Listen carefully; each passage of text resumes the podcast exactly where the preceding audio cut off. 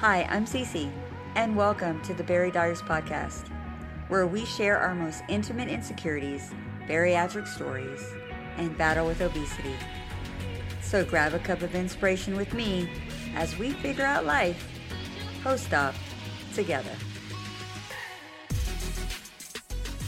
We are so excited to announce that ProCare Health is sponsoring the Bari Diaries podcast ProCare Health wants to tackle some of the stigmas of bariatric surgery. For example, one of the toughest part of being a bariatric patient is making sure we are getting in all those vitamins and checking in with our doctor to see if we actually achieve proper absorption.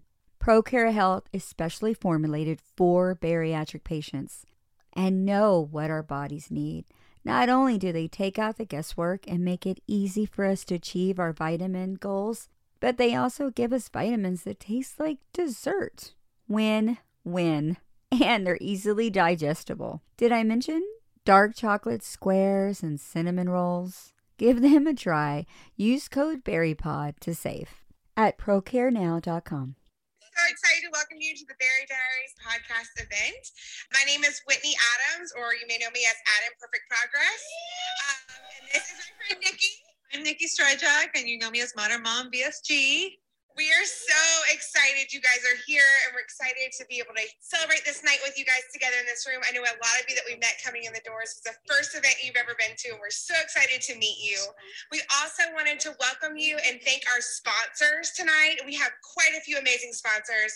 So Termino Protein Infused Water, Celebrate Vitamins, Devotion Nutrition, Track Zero, Bariatric Fusion, Dive Bar Nutrition, American Dream Nut Butter, Real Good Foods, and our premier sponsor is ProCare Health Bariatric Vitamins and Supplements.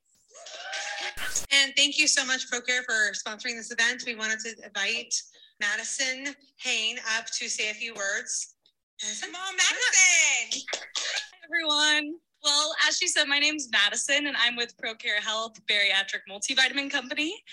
And um, a little bit about us. So, all of our products follow the ASMBS guidelines and are third party tested for efficiency. And we also um, feel free to stop by my booth over there. So, we have 15% off coupon for all of you guys tonight and um, other stuff around the tables. So, those are our calcium chews around there. And I'm looking forward to meeting all of you guys. Thank you. I'm so excited. Thank you, ProCare Health. And if you would like to also support Bari Diaries podcast, go to patreon.com, Bari Diaries, and visit their website for more information at baridiaries.com. Yes. All right. You guys ready for the live event? Are you ready for the live event? Very ready? Are you guys excited? Well, I feel completely excited and honored because I'd like to welcome to the stage some of my really great friends. So Jason Smith and Natalie Tierney.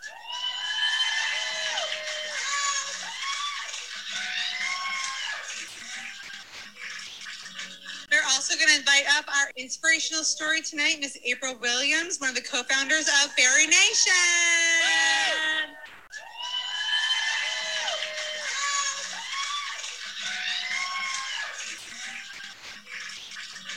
And now the host of Bari Diaries, Cece.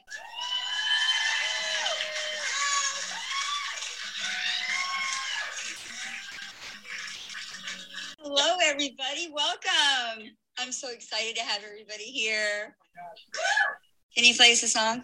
I want everybody to get up. There's a vibe. I mean, yeah. this is a party, my friends. This is a party. This is a party. Read afterwards. We're dancing. So many of us have met each other in person. This is when we are living our best lives, my friends. Jason, Jason, go on. Yeah, Probably going to be you and you and Nat. 'cause that's right. Well, we gotta start off every episode with stats. It's what drives us as pre-ops and young post-ops is those numbers, and I think everybody wants to hear that because it's so inspirational. And it was for me. Totally. So I started my journey at 326 pounds. Uh, I have been obese, as you guys will see, for a, like my entire life. And I was very ashamed by that weight. But the crazy thing is, is that I accomplished my greatest feats Mhm. to date well, I mean, like not today, but yeah, I mean, I did a lot of really amazing things at my high weight. So Mm-hmm. my weight didn't define me, but my weight, I think, limited me in some ways. And I'm very excited to have my full capacity finally available to do the things that I want to do in life. That's right. That's good. Yeah. That's good. So your surgery weight was what? 326. And your current weight? Ooh, that's a tricky one because my scale. so I'm gonna go. So the last time I stepped on my scale was 208. Sometimes I see 218. Sometimes I see 205. But 208, that's like, that's the happy weight. Oh man, I see. Can we it. get a round of applause? Yeah. And I would just, I would love to preface this because I, I feel passionate about this. If you are worried and you're a female that you will always be plus size, it doesn't matter. It Mhm. does not matter. Yeah. Right? Because it's not the size of our pants or our tops. It is our metabolic wellness. It's how we feel. It's how we present to the world. It's how we how we show up. And that number on the scale or that number on my pants does not define That's my right. success. That's right. So when I go to my check-ins, when I meet with my doctors, we talk about this often on our platform and on our podcast. It's not about the size, it's about metabolic wellness. So when I go in, am I metabolically well? And if I'm metabolically well at 208, I'm good. I'm good. Well, it also doesn't matter what store you're shopping in. Does not matter. Like Yeah. you can look at it any way you want to. Just because you may be still going to a big and tall plus size, whatever it may be, that doesn't. That, I mean, it's the same as the scale. It's the same as everything else. None of that. It, it doesn't define who you are. Just as your size didn't define who you are. Just I mean, it's never going Mm-hmm. to. Just because your scale may be a habitual line stepper like most of ours is, and likes to tell us lies. That's Habitual. She's a habitual line moody, okay. You know, you can Can't make up up with your mind. scale. I broke up with my scale. I don't even know where my scale is right now. Mhm. It's in timeout. That's what I do know. And it just may not get to go back. Well, let's start from your younger years. Tell us all about April from when you were a little girl, and we want to hear it all, don't we? I do. So Cece and Natalie and Jason know, uh, I don't tend to share my story often because I just feel like my story is a part of the collective and it doesn't need to be individualized. Uh, but I'm thankful for the opportunity to share it. So this will probably be the first time that many people, maybe including my husband, who's here tonight, uh, will hear some of this. I know. We love it. Uh, so the picture that you're looking at here, this is my dad. His name is Doug, and that's me sitting at his feet. And my dad is an avid fisherman, and uh, my family has owned a piece of property on a lake here in Washington for a very long time. So I don't know if you guys have parents that were like born to be parents. Yeah, my parents were born to be parents. Like that's the only thing that they like absolutely know how to do. Uh, so when I was born, I was supposed to be named Rachel, and I popped out, and my dad was in these scrubs that he busted in the back because he was too big to fit in them. And I popped out, and he goes, "Oh my God, she looks like me." My mom was like, uh, "Duh," and uh, and she looks like an April. So I was named April. And because I was born in April, uh, but from that moment, I was very close with my parents, and they have just been very uh, like involved on a cellular level.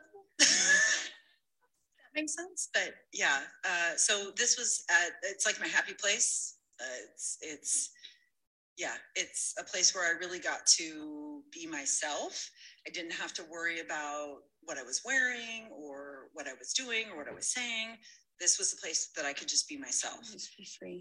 yeah and there was a, a lot of oppor- there, there, well there was a lot of moments in my life where i didn't feel like who i was was accepted even though my family was very accepting um, it was i'm just very different and we'll kind of go through that Okay.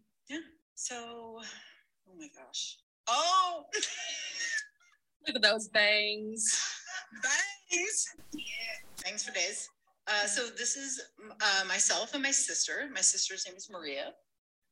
And if you guys see my sister, she's like picking at her hands. This is like what she did like forever. Uh, but I grew up very close with Maria. I kind of felt like her protector, even though I wasn't. Like Maria needs no protection. If you guys know Maria, mm, she don't need nothing. No, she don't need nothing. But I, I felt like I needed to take her under my wing. But what I very much knew from a very early age is that you guys can see my face is rounder. I was just a bit of a bigger human. Mhm. And so I knew from a very young age that I was structured differently. No, I got it. Yeah. Right. And it was like, huh, okay. Like nobody called me out on it. Nobody said anything about it, Mhm. but it was like, okay, I'm different than this person who should be just like me. Uh, but it didn't really make a difference. But I think we all know, like, there's just something in the back of your head that's like, oh, I'm different. Yeah. Right. Like one word, one sentence, one like, eh, something is not the same. Uh, so this is really when I kind of started to understand something is different.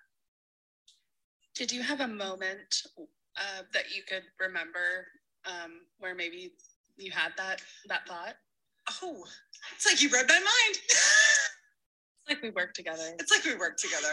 It's like we're friends. Weird. Yeah, there was a moment. So Relatable. relatable.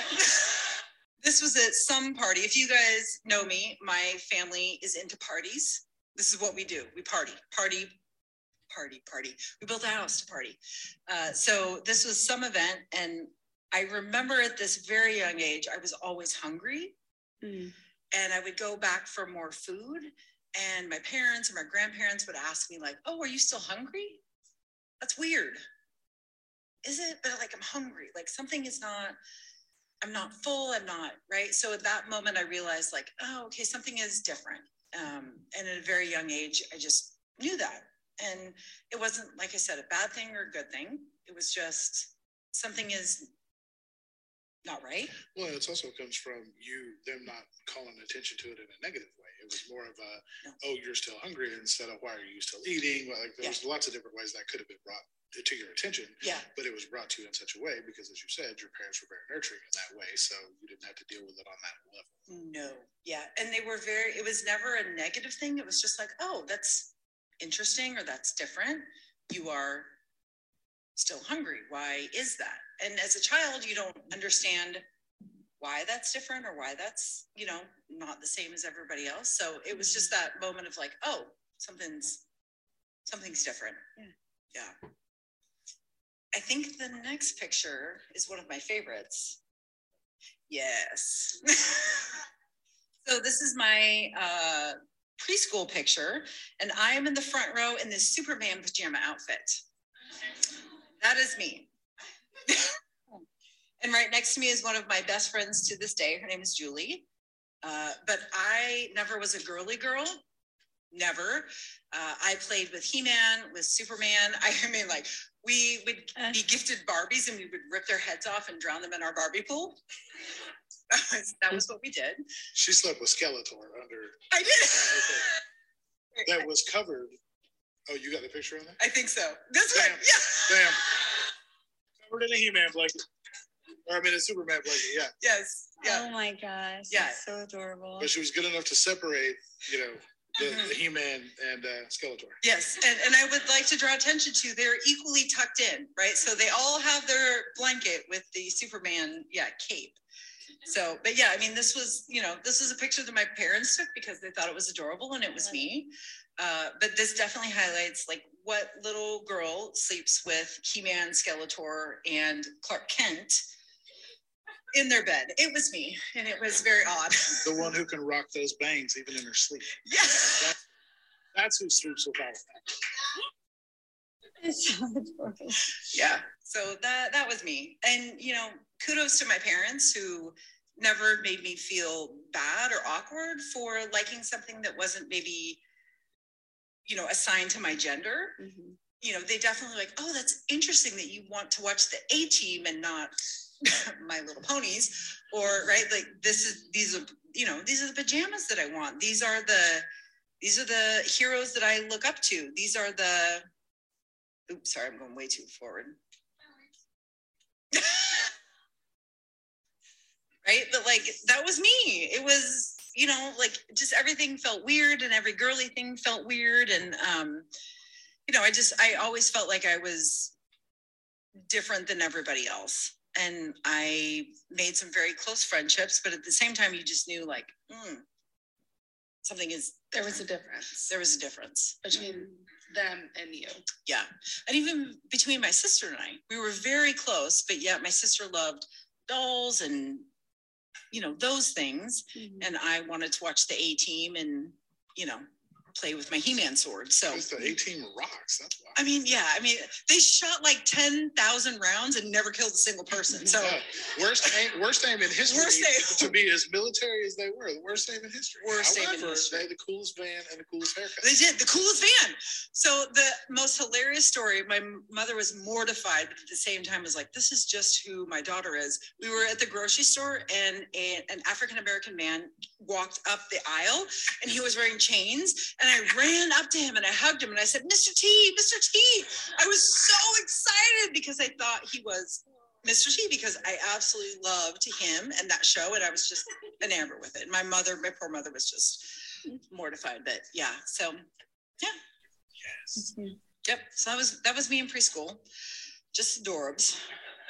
Uh, this is me on my 10th birthday at the top of the Space Needle. You can tell I was not thrilled. Very unimpressed to be 10. Very unimpressed. My mother made me wear a dress I did not like, and uh, yeah, cardigan, the whole thing. Uh, the only way that they made up for it is that they allowed me to wear. Oh, I forgot.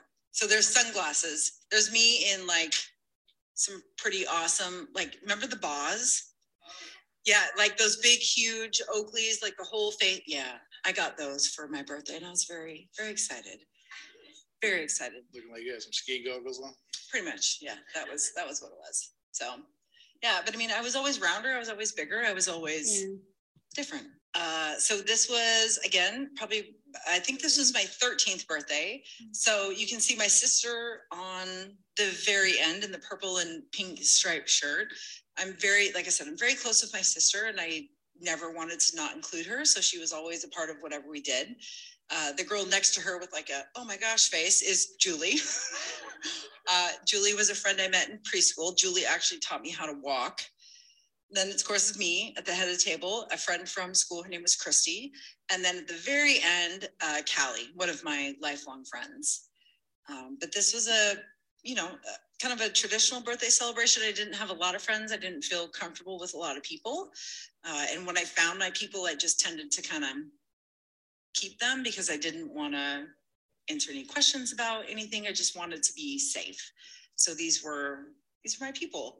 And as you can tell, the 80s were strong. We had a strong connection with the 80s and early 90s. But yeah. Mm-hmm.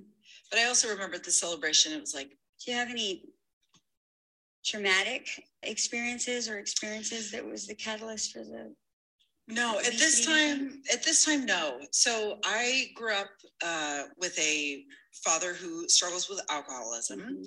and it was it, it was interesting because some things would happen and we would just chalk them up to like oh well this is just like how our family reacts Mhm. and then there were some other events where there were just very odd things that would happen and very odd conversations that would happen. So at this stage of my life, it was just like, well, this is just how all families are. I didn't realize it was different until I was older. Mhm. But the really interesting thing is that, you know, we we always kind of defaulted to Euro Williams. This is how we do it. This is how life is. You need to present this way. You need to kind of act this way. And no matter what turmoil is going on behind the scenes, this is how we present. This is Yeah. what we do. So my sister and I got really good with that until we got to the point, thanks to therapy and you know just family and having conversations, that you realize, oh, we can do things differently. Uh, but at this point in my life, no, I mean, my parents' business was becoming very successful. We just moved into this like giant house. We thought, I mean, it was, it was a big house. They Mhm. were really kind of on the up and up, like things were looking up. And this was also the stage in life when I realized people wanted to be friends with me because of what I had Mhm. and not because of who I was. so it was a it was a transition that really took me a very long time to move through, I guess. Well, it also helps that you had such a core, a strong core group of friends already, so you knew Yeah. who was there for the right reasons Yeah. versus who was trying to come in for something different. Yes. Yeah. I mean, in this picture, I mean, my sister is like my rock solid. I mean, there's nobody else. Maria's number one. And then Julie and Callie are, you know, like ride and dies. And what I've really um, understood as I moved through this bariatric journey is I've been very blessed with some very close friends. I didn't realize that most people don't have these types of connections. I have so many people that I can call 24 7 that are, you know, there for me. You know, they, there's nothing that they would not do.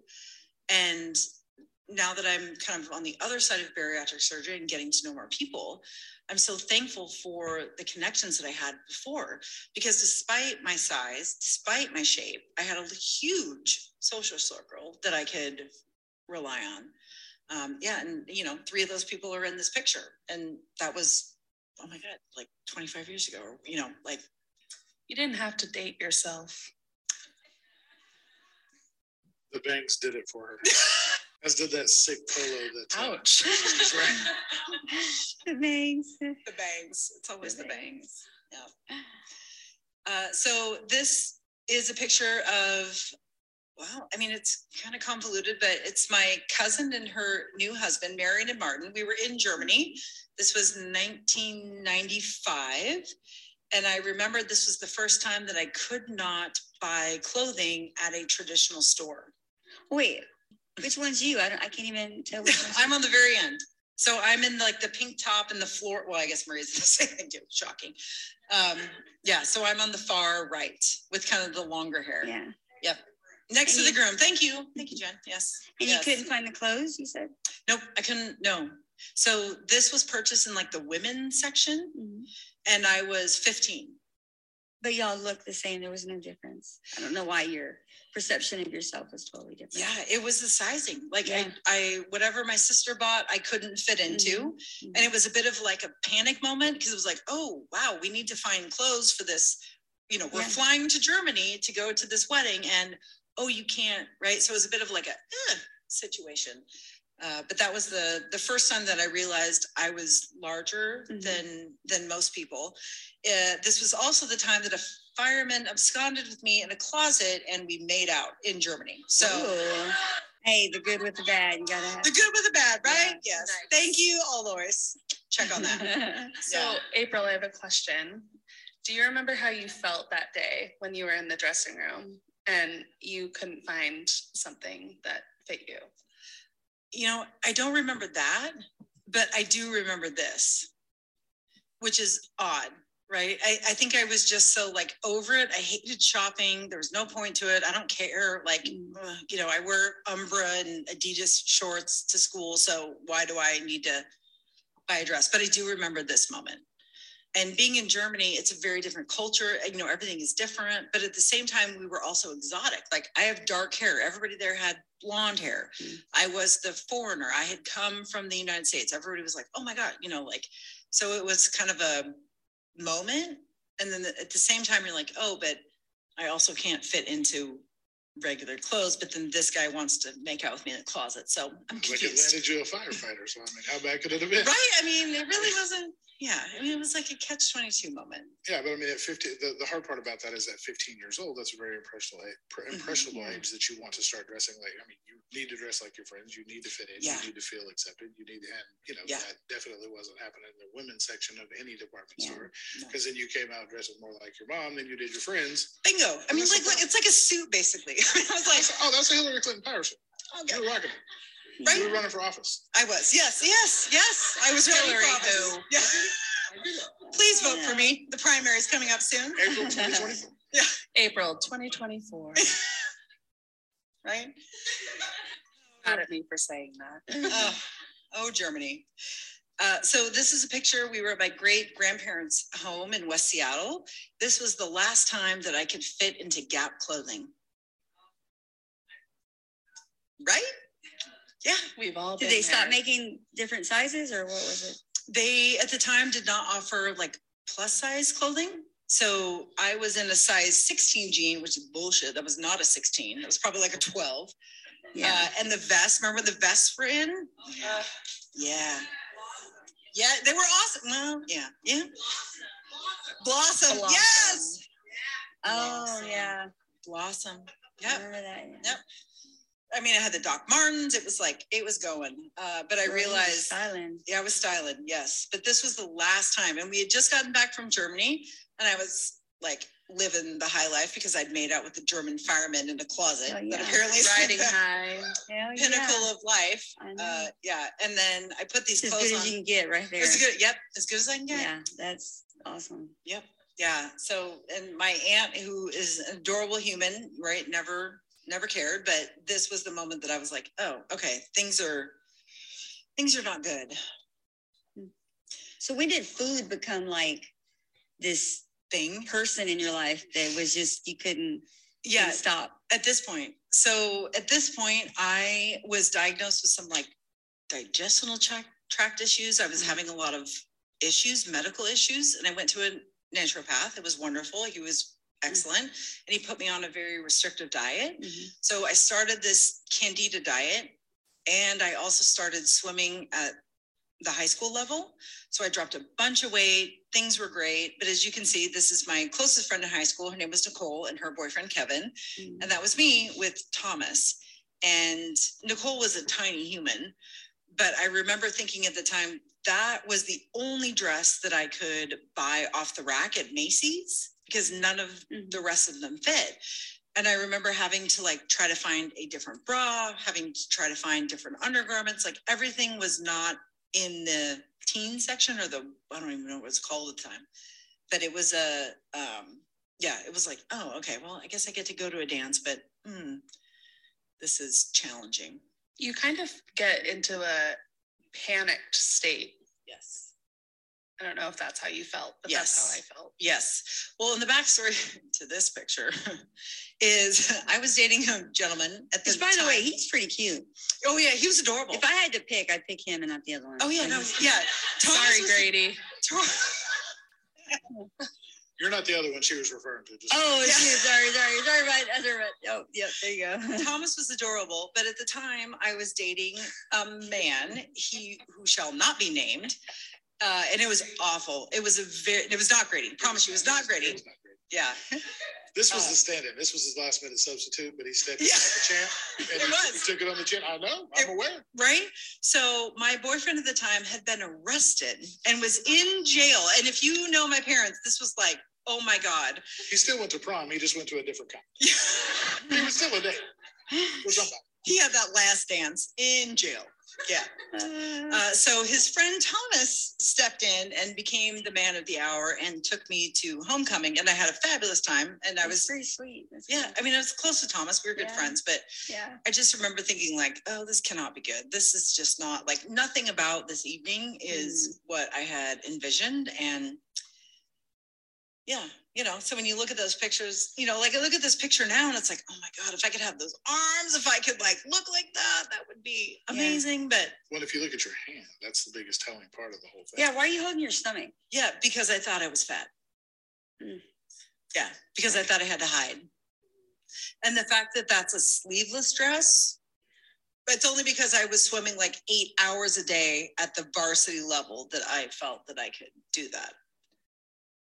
So, That's amazing that you were so beautiful and yet you felt so unworthy. and I think we all feel that way, Yeah. right? We all look. We all have those pictures. moments We, for sure. we all have the We all got a picture we can we can find and yes. this is the moment. Yep. Yeah. Yep. But you know, when I look at this picture and I think about the turmoil that I was experiencing in my teenage life, you know, to just be like, okay, whatever, Pete, you're in jail. Oh, damn it. He You should said it. Now you know. Yeah. Okay. Now he's Bleep gonna come out. back. Eye candy's coming back. Oh God. Oh, You're gonna, see, Oh. you're gonna see the Porsche on the way home. I hate you. I hate you.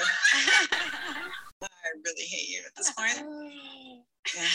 But you know, I mean, but when you're a teenager, you think like that's the It world. took 100 episodes, but she's, she's done at this point. You know, I mean, Yeah. she's had it in there boiling for a while. It's only fair that it finally gets, makes, makes its way to the top. yeah.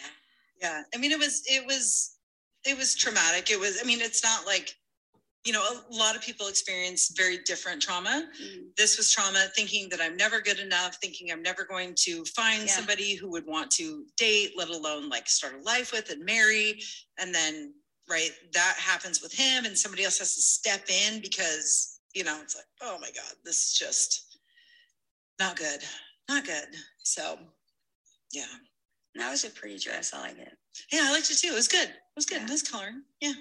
Uh, this is my sister and I in Hawaii, and I think it was like 2001. And you can definitely see my face is getting rounder. So I had started college. I was not at home. I didn't have anybody kind of like managing what I was eating. It was late night, a lot of drinking around new friends, making, you know, just everything was new. And I just kind of went off the rails, Yeah. definitely. With Do you have anybody like like verbally, you know, just abusive to you that Uh, kind of progressed and progressed and progressed that kind of so with it? yeah in college i was still dating the same person and yeah uh, and he would give me a bad time because i was gaining weight so his reason for being unfaithful in our relationship was that i was gaining weight and he didn't find me attractive so he had to yes go outside of our relationship and i put up with that for two years or more Yeah. a very long time because you know in those types of relationships they tell you well, you can't do any better you look this way nobody's going mm-hmm. to be attracted to you you know you have no value beyond what you look like Yeah.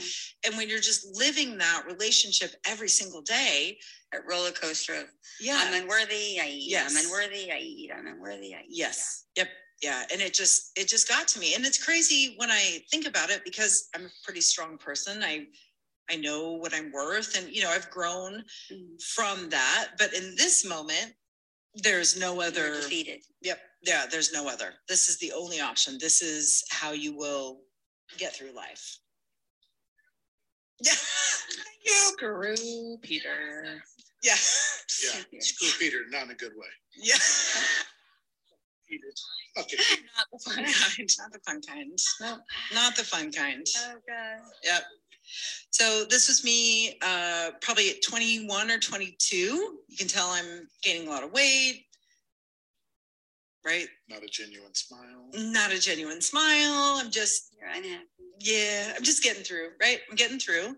Uh, and the really interesting thing about my journey and the thing that I, I think i'm most excited or proud about is that despite what was happening on the outside i was committed to being the best person that i could on the inside. And we talk about this often right? Like okay if i'm the fat person i'm also going to be the funny the smart the dedicated. And when i got to college it was really easy for me. I didn't have to do a lot of stuff. I mean, I skipped a final and passed a class. I don't know how that happens, but I did it. Totally did it. And you just think, well, I have to be better than my size or my shape. So I worked very hard. I accomplished a lot.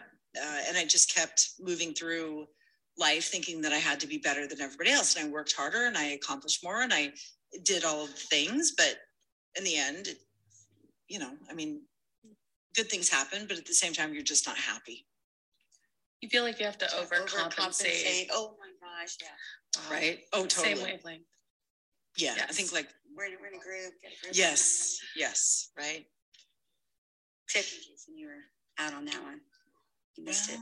I mean, you did things So just close. so close. It's coming up just a little short. so this picture of my dad and I uh, and my sister at probably my sister's birthday. She was born in December, but you can see I'm, I've gained a lot of weight. Mhm. So now I'm shopping at Lane Bryant or like Old Navy. Remember when the Old Navy got into the plus size and it was like, oh my God, like finally. Yeah, it was a huge deal, huge deal. Yep. So, yep, this is Christmas time. But again, you can tell I'm not super thrilled. I'm not super happy, but it's life. I just have to keep. But it's so crazy how we all have those pictures that that started everything. But now that we look back at them and you say, this was the age that I hated myself. Like at, that it that started whatever was, food addiction, you know, before whatever happened. But now that you look at it, you're like, damn, I looked really good in that picture. What the hell was wrong with me? Right? Like that's how I feel. Like you know, we all have those pictures. Yeah, I think it's also interesting as I'm watching all of these pictures fly by. I can see you in there, but then you also look so foreign because you're masking. It's like I can see April's in there. Yeah. But I don't recognize her. Oh yeah, the growth between what you see now, what you see now before you, and what you see in those pictures. Yeah. Uh, I mean, it's it's amazing. It's phenomenal the fact that you were able to take all of those things like you did, Mm. not only turn them into the positives that you did, come out a completely new person as a whole, but also have enough left in your tank to help as many people as you felt. Yeah. It's you know and i think we all know that like that person is inside of us and that weight just keeps it down for whatever there, reason there, yeah. right like everybody's there it's just the weight just keeps so much down. And when you start to lose it just your capacity increases your ability just everything it's just like the fog is lifted. And i always felt that you know that wasn't me but i just didn't have the tool to go beyond that. And I'm very proud of what I accomplished before bariatric surgery, and I'm just as proud as what I have accomplished after.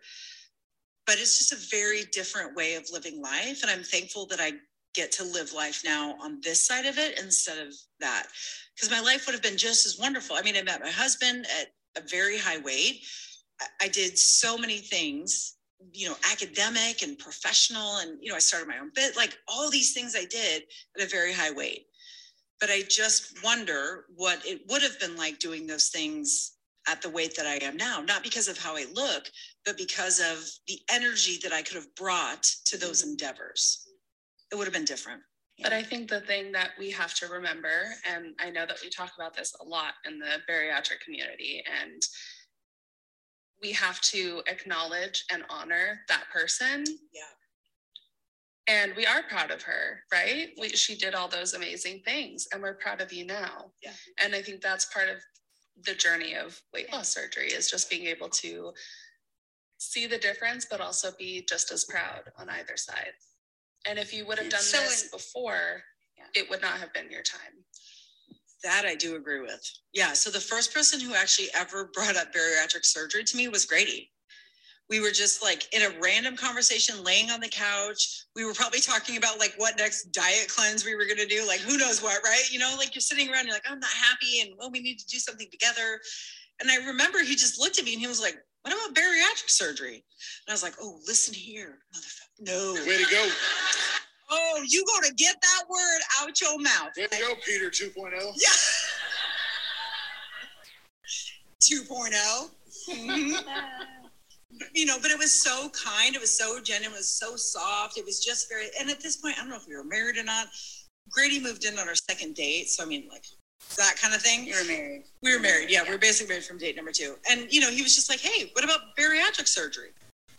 As simple as that. And it was like, oh, but that was the first time that somebody had been like, well, Right. maybe you need another tool. Not that there's anything wrong with you, but maybe you need something else to help you get to that point. Um, and it took a lot of conversations with a lot of people. It, it literally took somebody saying, Oh, I've had bariatric surgery and we are the same. This is for you. This is not my 600 pound life. This is built for you. For you, yeah. But if we don't have these conversations, nobody, you don't know. Nobody knows. Yeah. Nobody knows. And It's it's so important to share your story. oh, To- Well, because you even argued with the person that had your friend that had it. I did. Oh, yeah. Because you told her that it wasn't for people y'all's, y'all's size because you guys were the same. And she was like, well, I mean, it must have been because I had it. Well, literally, yeah. I, I remember I messaged her on Instagram and I was like, girl, what are you doing? Because I need to do this too. Like, what's the diet? What's the cleanse? What's the whatever? And she was like, oh, I had bariatric surgery.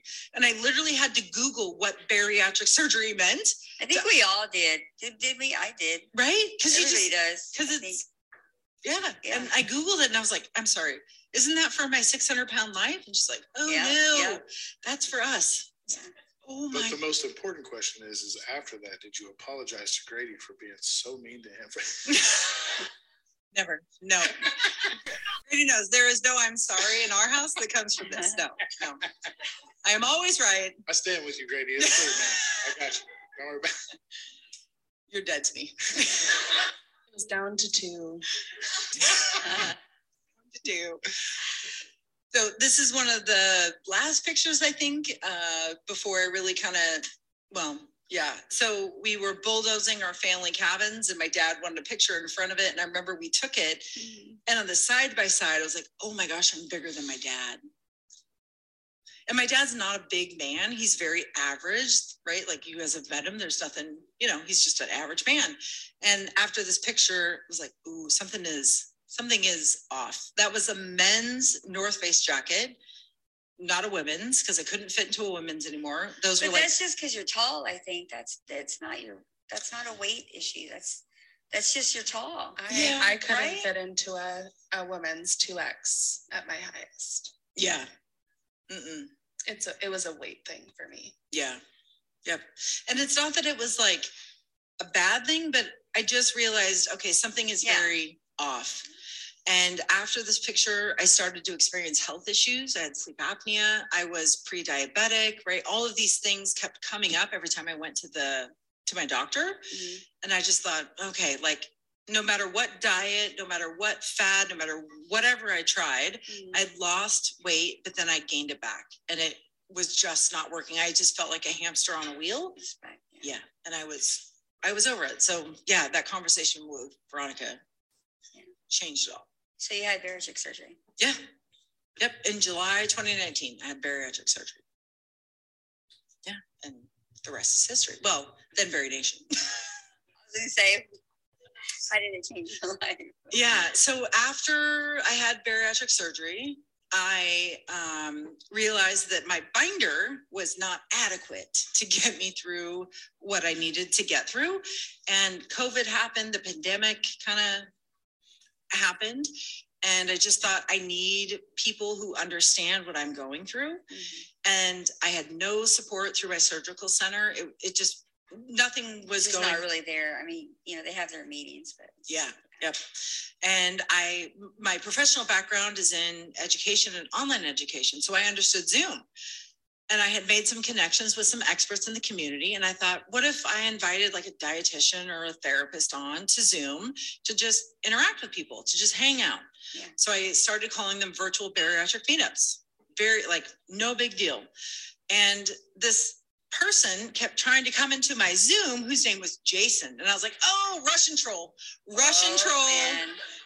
Jason is a Russian troll. Men do not have surgery. There's a lot of Russians named Jason. Very common. In case you didn't know. right? A lot. So I kept kicking poor Jason out of our Zooms because I thought he was a Russian troll. Uh, but Jason continued to come back. So I let him into the Zoom. Here I'm two weeks post op. I don't know anything about anything, and I was given the same biter and was like, "Hey, kick rocks, take it easy. Your check cleared, so you're good." Um, and so I'm not knowing anything about anything, and so I'm like, "Oh well, I guess this is very welcoming community that I'm trying to get into." It. Like, "I'm just trying to learn." Right? No, you're a Russian troll. You cannot learn. I was indeed. You cannot. So I finally let him in, and I remember it's like uh, the very first thing that I did when I let him in the room, and I was like, Jason, are you a bariatric patient? Like, I'm gonna call this guy out. Like, Disqualifying. just- very- yeah, right, like, no. had me in the bag. Like, I like, "Yeah, yeah, tell me all about it, and I did.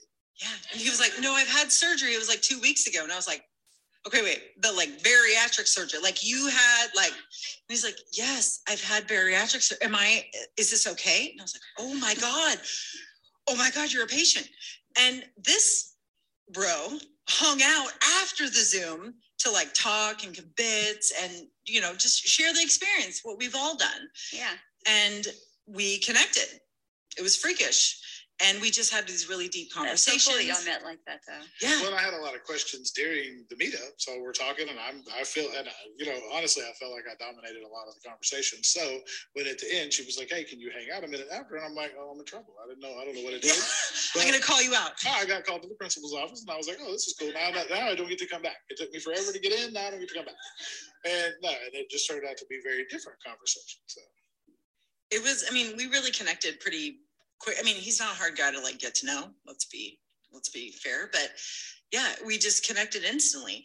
And he kept coming to my meetups. And I was like, oh. oh, cool. So like he really wants support. Like we're in this together. Yeah.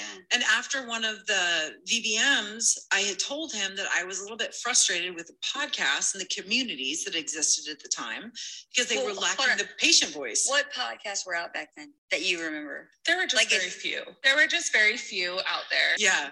There Well, were not a lot. Well, and I remember they were a lot of them were from like the um provider perspective. They weren't side, from the yeah. patient Oh, from the perspective. doctor. Oh, I've seen those. Yeah. Okay. Right and it was like okay i mean it's wonderful that i'm learning about my journey from somebody that provides the surgery heard those. Yeah. but there wasn't a lot of patient voice i was missing the patient voice i Mm. wanted to know like why am i craving this or why am i thinking this from my own perspective and it just didn't exist and jason told me that he had experience in podcasting and i was like oh that's interesting like maybe we should think about doing one so we teamed up we picked a date to record our first podcast on zoom I talked her into picking a date for because we talked, we had five meetings uh, in two months and we just talked and talked. With and notes like, and pages Yeah, of I'm like, I was like, hey, you know what? This could have been Bullet a whole notes. episode and we didn't record it because we just been talking. Yeah. We've been having meetings. So we get done with that and I tell her, I'll be like, you know, at, at the end of the day, we're just going to have to press record because that's how this works. We gotta Like, start. Just press record, put it out. We don't even know if anybody's going to listen. If they do, awesome. If they don't, we'll try something else. Like they'll get, you know, the, you know, we'll, we'll find another way to help the community that needed the assistance at the time. So, you know, we, we just decided to press, well, we thought we pressed Press- record on the first episode. And there's one amazing episode that is just in the ether somewhere. It didn't land anywhere. It's It gone. recorded- Just gone. yeah because i did not hit record Nope. Yeah. She got all done and she was like, okay, I think we wrapped it up. And then she looked at me and goes, shit. I was like, what happened? She goes, yeah, I didn't press record. I was like, well, looks like we get to do it again.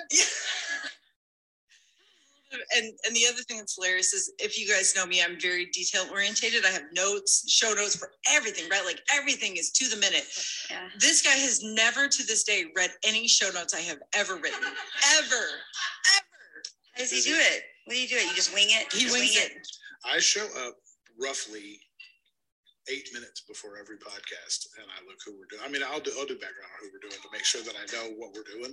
Yeah. So I know who we're talking, like I know who we're talking to and all those Yeah. things. But yeah, when it, when it comes time, I wait about, about eight minutes before and I'll log into the Zoom and I get ready and I just go. Yep. Because honestly, if I, if I was to read the show notes and go through them and do that, it would be like I was reading the teleprompter and I would be like, hello, welcome to Bari Nation. I'm so glad that you're here today so we can talk about bariatric surgery. And I just, you know, she had no idea how somebody's brain could work that way. And so she was like, no, I put two hours into these notes. You will read them. You will. And I, and I told her, I was like, okay, here's the thing. Give me three episodes. Let me do three episodes my way. And if you don't like what we've got going on, trash the episodes. Well, uh, I was like, you can redo them yourself. I will help you from behind the scenes. I don't have to be involved on camera, you know, anything. I was like, just let me try it my way. So we did one, and she was very skeptical. But she didn't know how I did it. But she was like, okay, I'm gonna give you one more shot. We'll see if you can do it again. I did it again. Then the third time, she was like, we'll keep going for now. She's like, but if I if, this gets out of hand, she's like, I'm gonna cut you out. I was like, all right, I, I understand. Like, I get it. So, but- yeah, but it, but it actually, yeah, it's to, to this day, it's worked out amazingly. I've, I've read one set of show notes, and that was before we did doctor mm-hmm. Ortiz. I did a little background, Yep. just just a little. bit. I, I skimmed through, and was still able to pull it off. But yeah, I just it, it just comes so organically to me to talk to people in that way that I don't. I mean, you know, I don't. I don't have to go through those types of things, and it just I'm just lucky that. Well, and I think what makes our conversation so powerful is that they are just organic conversations. It is just the three of us, the two of us, right, talking about what we are experiencing in the moment or what we've reflected on. And I remember, right, like the 16th episode, we I was just interviewed you. say, yeah, on the 16th episode, Yes, we came on. we interviewed Natalie, and I called Natalie the night or two nights before our Mhm. episode with you. It was the night before. We And- talked for three hours. We talked for three hours Yeah. and I thought, oh my God, we need to shut up. Like, we're talking about everything that we're going to talk about tomorrow. Like, we, got to go. Like, Yeah. but it was that instant connection that we just, I could just talk about my story with April on the phone and didn't even think twice Yeah. about it. Well, and, and, again, we always say this, but this is the power of telling our story. And even if we start telling our stories to ourselves, it's this, it's the first, it's where we need to start. Yeah. Because if we don't own our own story, we can't share it with the world. Yeah, and it just flows. If you just like open it, I mean, look, I mean, you're just you're going. Well, I have just- so I have a recipe, right? I have found some type of success and there's lots of different ingredients to my recipe. If I'm not sharing my story with the world, somebody might be missing that ingredient that I have that they need for their own recipe. Right. And we all understand that it's very difficult to share this very intimate story because we are opening ourselves up to ridicule and shame and trolls and you fill in the blank, right? Like we know what is on the other side of sharing our story. Yeah. But you know, the other other side of that is that you get to help someone with that ingredient that they have been missing to live the life that they know they were destined to live. Yeah and that's how, that's actually how we all three met. Jason was on stories on Instagram. And I had just listened, uh, or I was on stories talking about how I had just listened to one of the podcast episodes. I think it was with Wendy Rawlings. Uh, and I was eight weeks post op. And I remember listening to this podcast, and Jason said something that just hit me. I mean, if you listen to the podcast, Jason drops truth bombs all the time. He cusses. He leaves- cusses. Oh, yeah, he It's cusses probably me. sometimes. Yeah. um, but he he dropped one of those truth bombs, and it really hit me. And so I posted on my stories, and I just said, you know, this really resonated with me. Mhm. And then Jason messaged me from the previous, or we are Bari Nation now. We were East to West WLS. He messaged me and we had this amazing conversation about that exact topic. And it was as simple as posting a podcast. And then it was simple as me making that connection and having starting that conversation. And that's why we do And what we do. totally changed Bari Nation, I think, when once. I mean, it, Yeah. yeah, I mean, She just took you to a whole nother level because the whole well, yeah, I mean, it was like, you know, the missing piece. So it's Yeah. like, you know, that you need something else in your recipe. And when you find that ingredient, it's like, oh, this is like chef's kiss. This is, Yeah. this is what we need. And it was just the safe place to like talk about what we were She's going one. through. She's the I'm the one. Yes, she's the one. Tell everybody. She's the unicorn. Well, and she was actually one of the, the first people to reach out and leave such a detailed, thought out, like a serious, Yeah. connected, like the podcast connected in such a way because Had a you know. Yeah, had a because April and I have put out like, you know, 15 episodes at that point.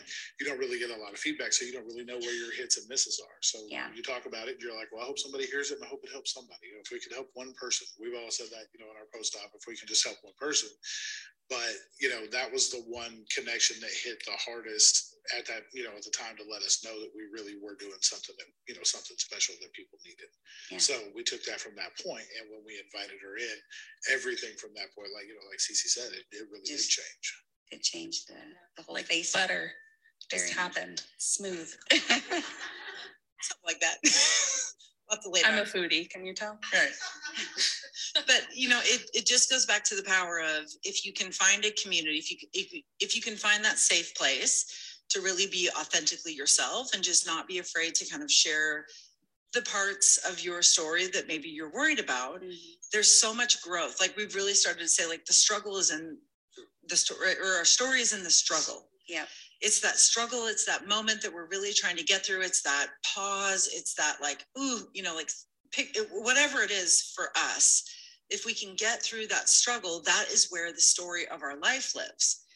And people want to hear stories. We are built to hear stories and we're built to tell stories. And we understand that it is terrifying to share a story so publicly but if we can get to the point where we own our own story we kind of like take control of our life right? Like that's the moment where it's like no this is mine.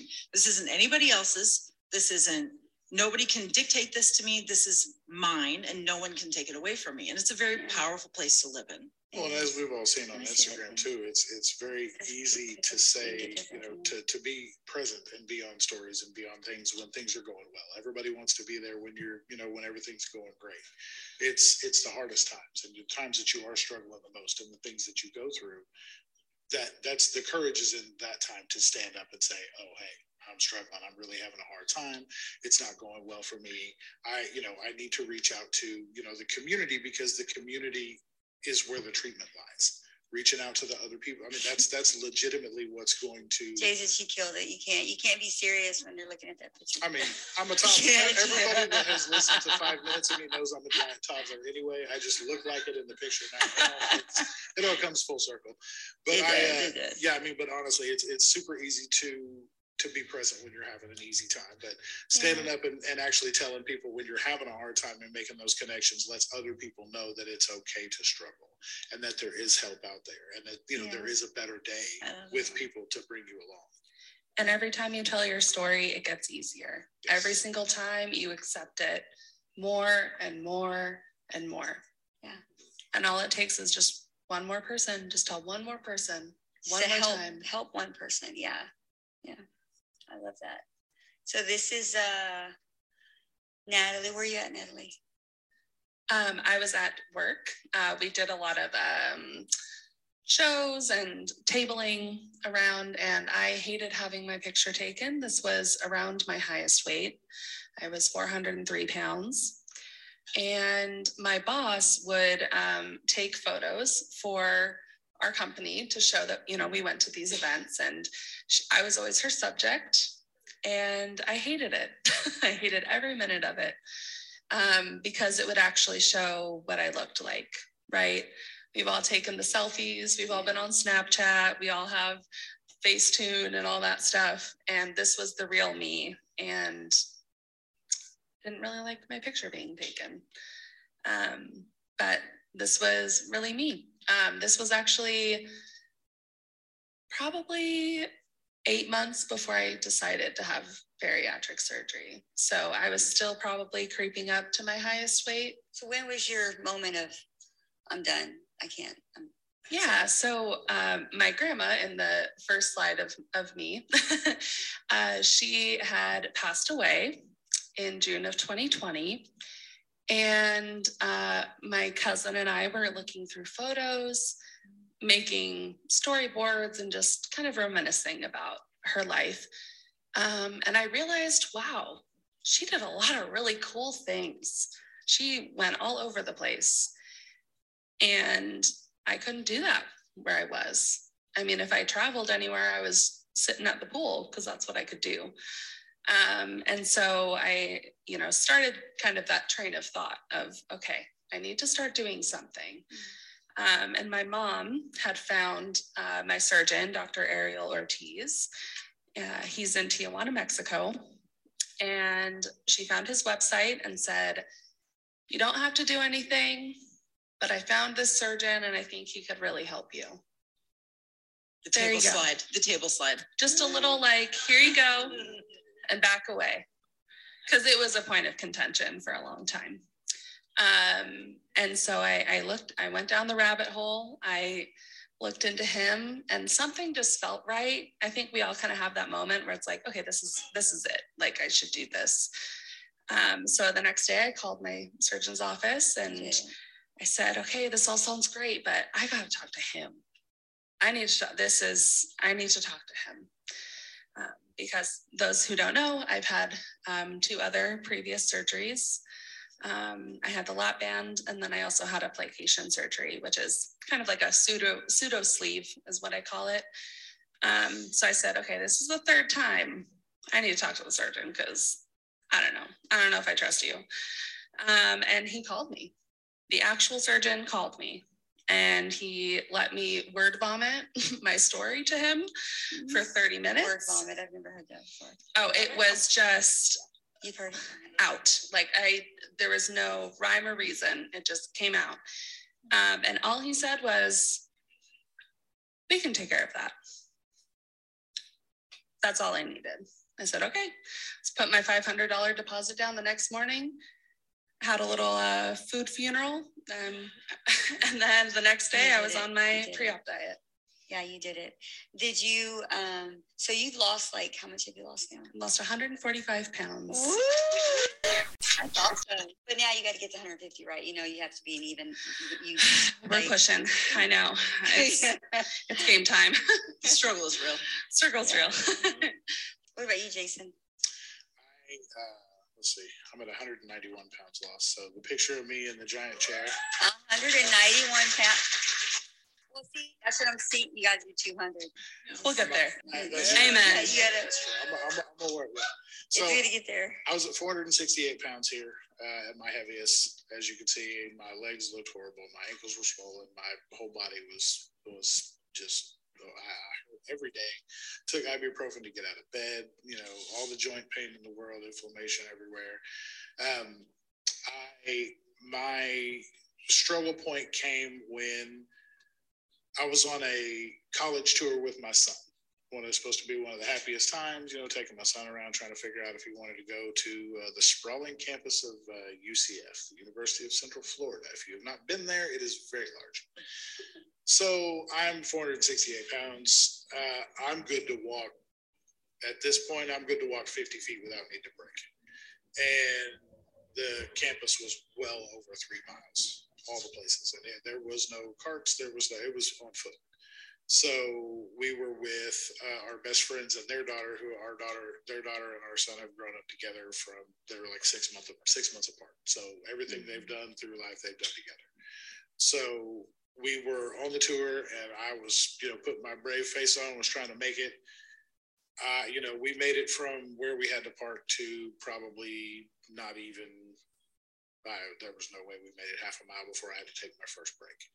Um, and I would venture to guess we walked about five minutes and I took about a 15 minute break to catch my breath to be able to not feel like I was going to pass out.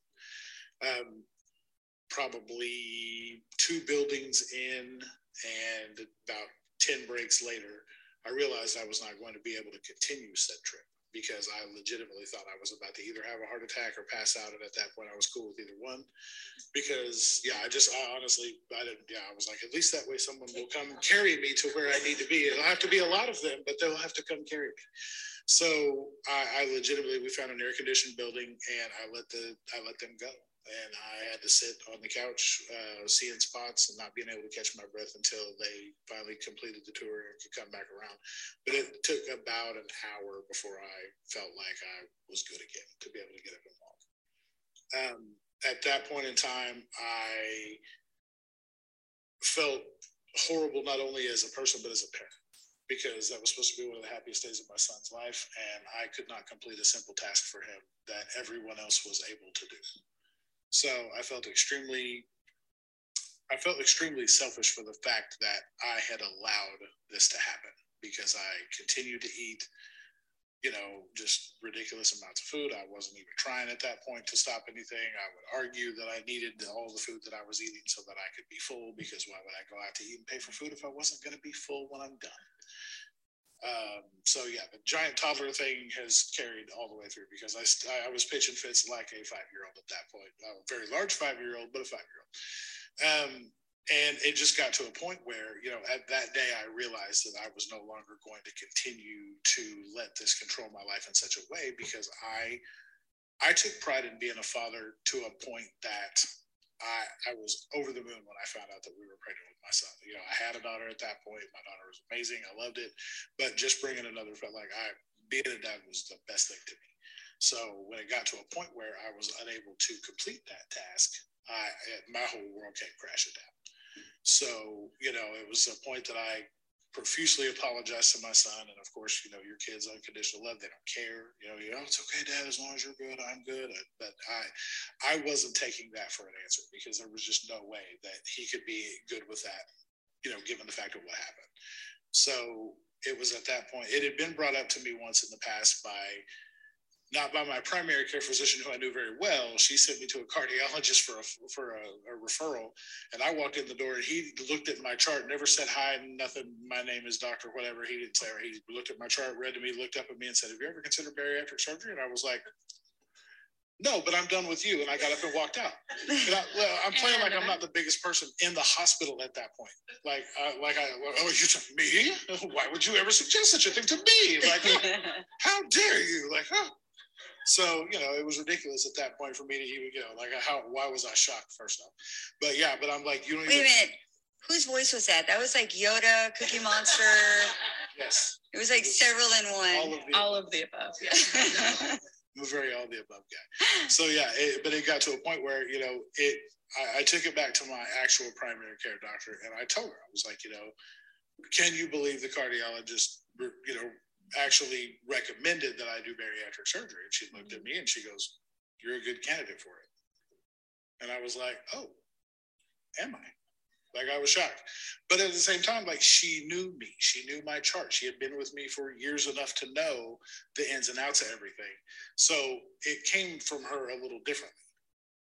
So that's when I just decided, you know, I, I knew at that point that if that was the case, then I needed to move, you know, start making moves and move through it that way. So it's a brutal reality when you when you like have to face it right? But at the same time it's kind of like there's so many moments of uh, like that commitment i guess right? That commitment stage along our journey. I have to commit before surgery and then i have to commit after surgery. It's like this constant cycle of commitment. But every time that we come up to that moment of commitment we have an opportunity to set a different path or course for our life and it takes a lot of bravery it takes a lot of energy it takes a lot of love to make that commitment for ourselves. Because at the end of the day we realize it's like that quote and I, I don't know who said it but right we have to do it alone we can't do it alone. I can only do this work by myself i can only make the, this decision by myself. But knowing that i need the support of a community i need i need the support of others i need the education the knowledge Absolutely. To get through it. It's very it's a very humbling experience right? I have to acknowledge that i need help. I have to do it alone but yet i can't do it alone. And to know that we we all of us have created this community where these conversations can exist these these moments can exist these experiences can exist. Yeah. it solidifies our humanity right? And it says we're not alone. There's nothing wrong with us. We want to live a different life and we're going to do whatever it takes to find it Yeah. that's strength that's grit that's humility that's all of those things wrapped up in the human experience and to know that we can have that moment with people who empathize is just so powerful it lets us know we can do it we can do it Well, thank you, Bari Nation, for coming on here. I really just appreciate all three of y'all. I think I just love Natalie and her and what she's done for Bari Nation over the, the years. And I just, I'm so glad y'all are here. thank, you. Thank you, you. guys. thanks you your story is valuable your story is important and i hope that you can get to the point where you can share your story with yourself because that is where the magic lies and we're all here to Yes, help each other we're all here to help everybody live the life that they feel is the most authentic for them and it doesn't matter what your weight is what your size is what your shape is none of that matters if you can look in the mirror and you recognize yourself you're metabolically well mission accomplished and we start that journey by telling our stories to ourselves Thank you. I'm going to bring Whitney and Nikki back up. They're going to do the giveaway. Where's Nikki and Whitney? There they go.